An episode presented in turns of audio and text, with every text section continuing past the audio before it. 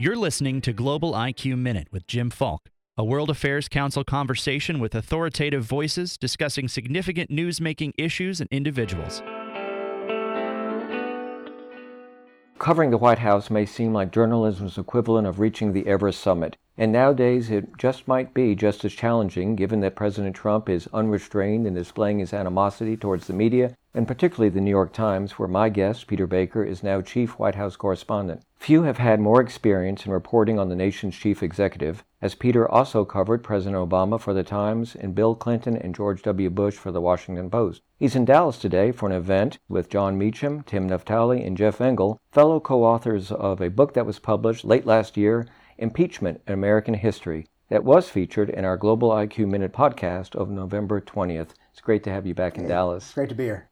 I should remind everyone that you did co author the first story that broke the president's relationship with Monica Lewinsky. Take us back to how yeah, that happened. January uh, 1998. It's hard to remember. it was 21 years ago. Those were, those were interesting days. You all remember, of course, the president had been sued by Paula Jones, an Arkansas state employee for sexual harassment. And as part of that lawsuit, the lawyers were looking at other examples of instances where he might have conducted himself inappropriately with women who worked under him. And one of the people that they heard about was Monica Lewinsky. She had worked at the White House as an intern and later a junior employee. So he gave his deposition in January 1998, and you know, Drudge Report had some sort of tantalizing thing about how Newsweek had a piece that had been killed about an intern named Monica Lewinsky, and my my colleague uh, Sue Schmidt and Toni Locy and I chased it down and broke the story that uh, Ken Starr was investigating whether the President of the United States had committed perjury and obstruction of justice in the lawsuit. That must have been quite an experience when you walked in there and said, "Look what I've just heard." It was, and it was a story like we never expected to ever write. I remember writing it that night with again with Sue Schmidt, and, and then walking home at two in the morning, thinking, "Oh my goodness, what's going to come of this? This is a pretty sensational thing to, to write about a president. And we didn't know what was true and what wasn't true at the time. We, all we knew was there was an investigation. The president had testified, and we hadn't seen what he had said under oath. We didn't know the truth of his relationship or not.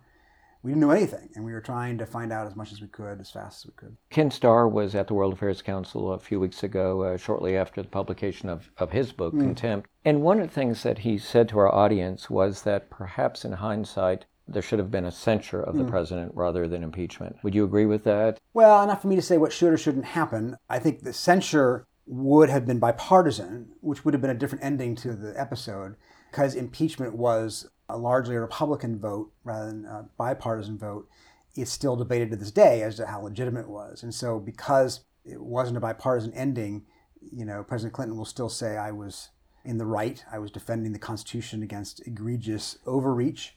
Republicans will say, we were the ones defending the rule of law against a president who had, had violated it. And there isn't that sense of closure that might have been had there been a bipartisan outcome. You know, Newt Gingrich said afterwards, of course, he had been the Speaker of the House, Republican, had driven a lot of the initiative to impeach President Clinton at the time. He later said, look, maybe the final result was what it should have been, which is an impeachment, but not a removal from office by the Senate. And that in effect, that is a historic censure in effect, even though the country didn't want him removed. That's what the polls said at the time. So let's go to where we are today. We have another president that certainly going through some trials and tribulations. Yeah.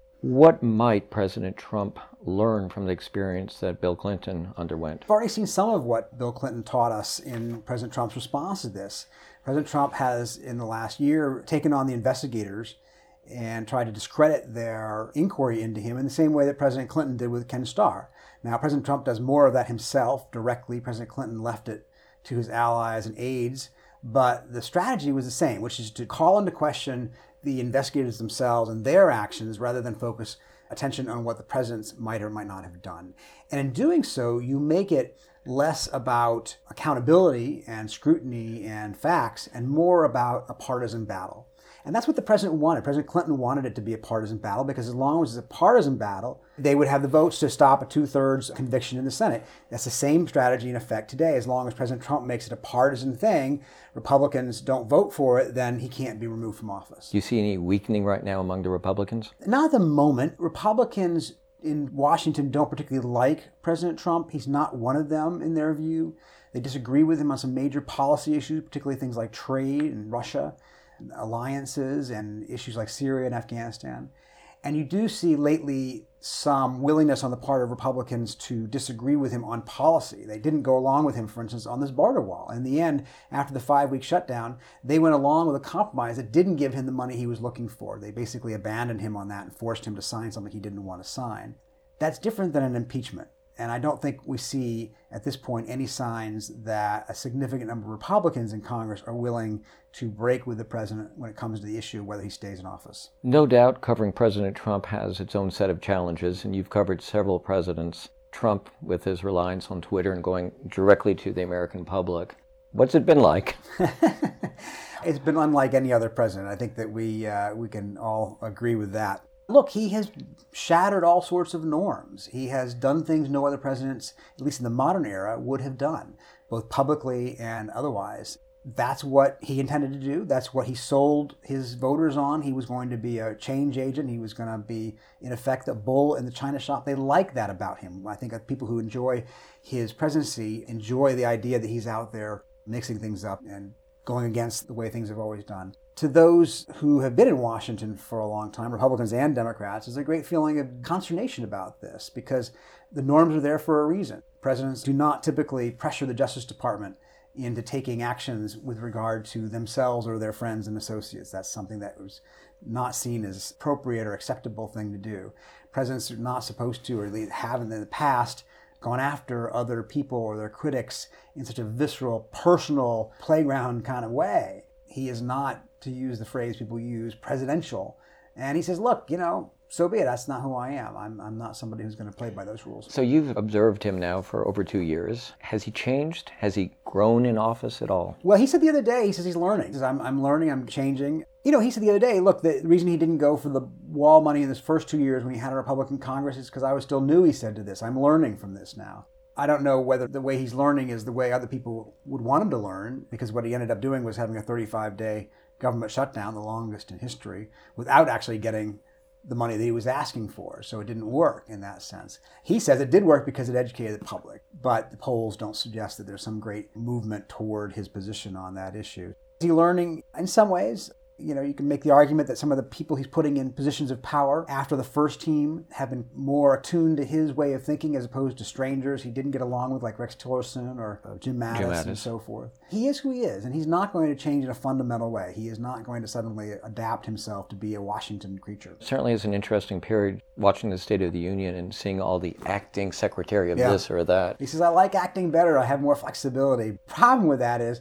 it means you're also not involving the Senate, which has a constitutional constitutional role in helping to select people for high office. And it doesn't give anyone confidence within those institutions. It keeps them off balance, absolutely. If you don't really think you have the job, if you're constantly on probation, in effect, it means that you don't have nearly as much wherewithal to necessarily disagree with the president, for instance. And that is the role sometimes for advisors to say, look, Mr. President, you're suggesting this. Here's why you might think otherwise. You don't necessarily do that in public, but in private, you would hope advisors the president give him alternate ideas and alternate understandings of the issues. If they are not confident in their position enough to do that, that obviously has a consequence. You and your colleagues at the Times have just done fabulous reporting. How do you divide up the beat that you have, especially with Maggie Haberman and others. Yeah, uh, Maggie is fantastic. She's our star. Well, she's known Trump for years, going back to New York. She worked for the tabloids up there and had interactions with him at the time.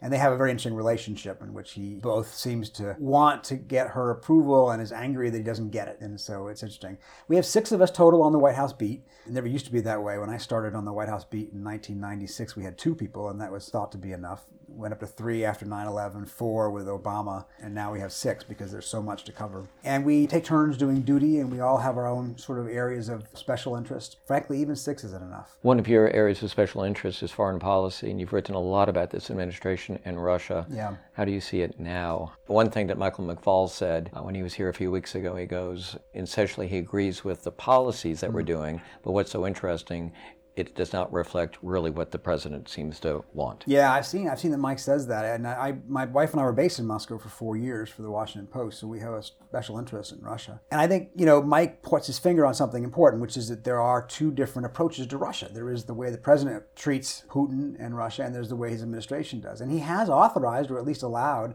his administration to take some tough actions, sanctions, and shipping weapons to Ukraine and expelling some diplomats Having said that, he himself has made a point of never directly criticizing Vladimir Putin, and even in fact seeming to take Vladimir Putin's word on issues like the Russian interference in the election over the word of his own intelligence directors. That dichotomy between his own approach to Russia, which is so stark and so unlike any other, especially Republican president, and then the way his team has approached it is one of the things that draws suspicion to this investigation. Why is he like that? Why is he so eager to curry favor with Vladimir Putin when he's willing to insult almost every other person on the planet?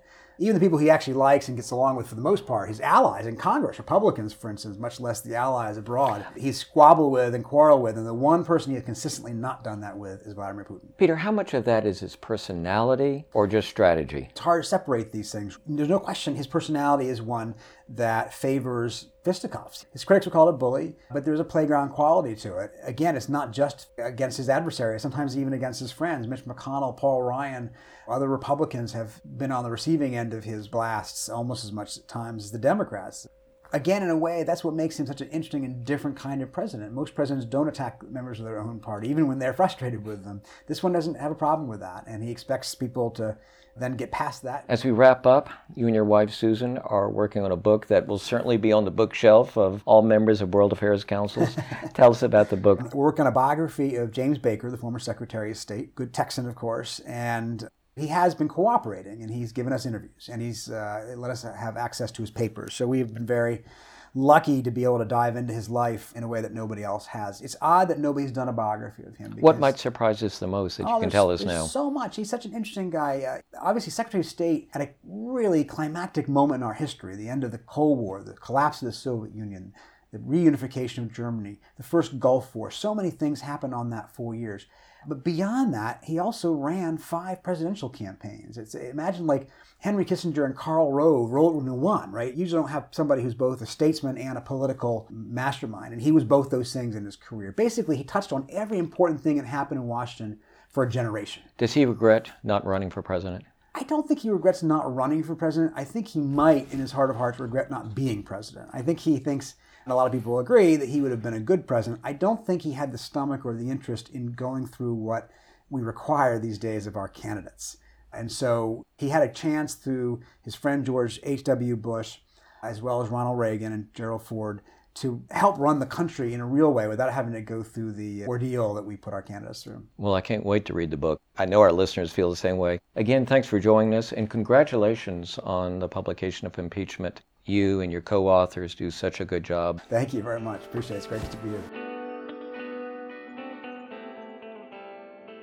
Thank you for listening to Global IQ Minute with Jim Falk, a production of the World Affairs Council of Dallas Fort Worth. Subscribe and rate Global IQ Minute on iTunes, Stitcher, or your favorite app.